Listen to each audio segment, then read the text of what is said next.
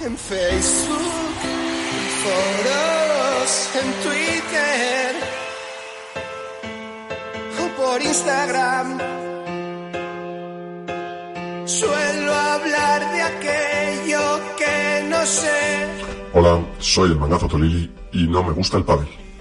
Campeonato de España y asociados de pádel en el Palacio de los Deportes de la Comunidad de Madrid. Hoy no sé qué center, donde tocan los grandes. Con público algunos partidos, con televisión en streaming en algunos momentos y de pago en otros. Con nuevos comentaristas y viejas otras. Con más luces que sombras, con más chipis que chusquis. Y con el punto descafinado de parejas que no son las habituales porque algunos jugador, jugadores no se habían enterado de la película. Pero con la gracia precisamente de eso mismo. Como un parón de selecciones con la clasificación para la Eurocopa en juego, vamos.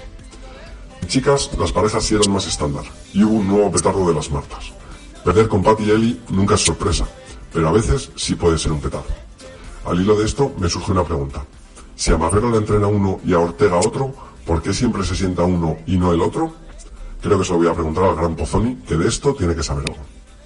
En chicos ganaron poquito y el gran Juan Martín Díaz en la final a Galán y Beluati en el tercer set que es como si España gana a Finlandia en el último minuto del partido y de penalti dudoso para clasificarse.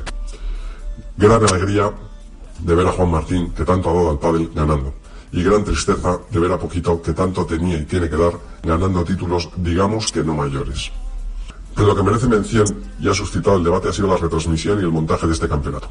Como se ha visto, si las cosas se hacen bien, el Campeonato de España y asociados de pádel puede suscitar gran interés y mover audiencia y televisiones.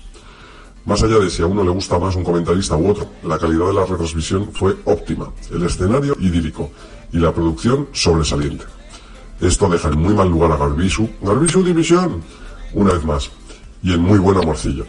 Apuesto y estoy seguro de que este campeonato de hoy atraerá aún más a jugadores a los del mañana, y con ellos y con la televisión, patrocinadores, dinero, jurdeles y visibilidad. Así sí. Y para acabar la pregunta de, de la noche. ¿Debería haber visitado Juan Martín Turquía con poquito? Buenas noches.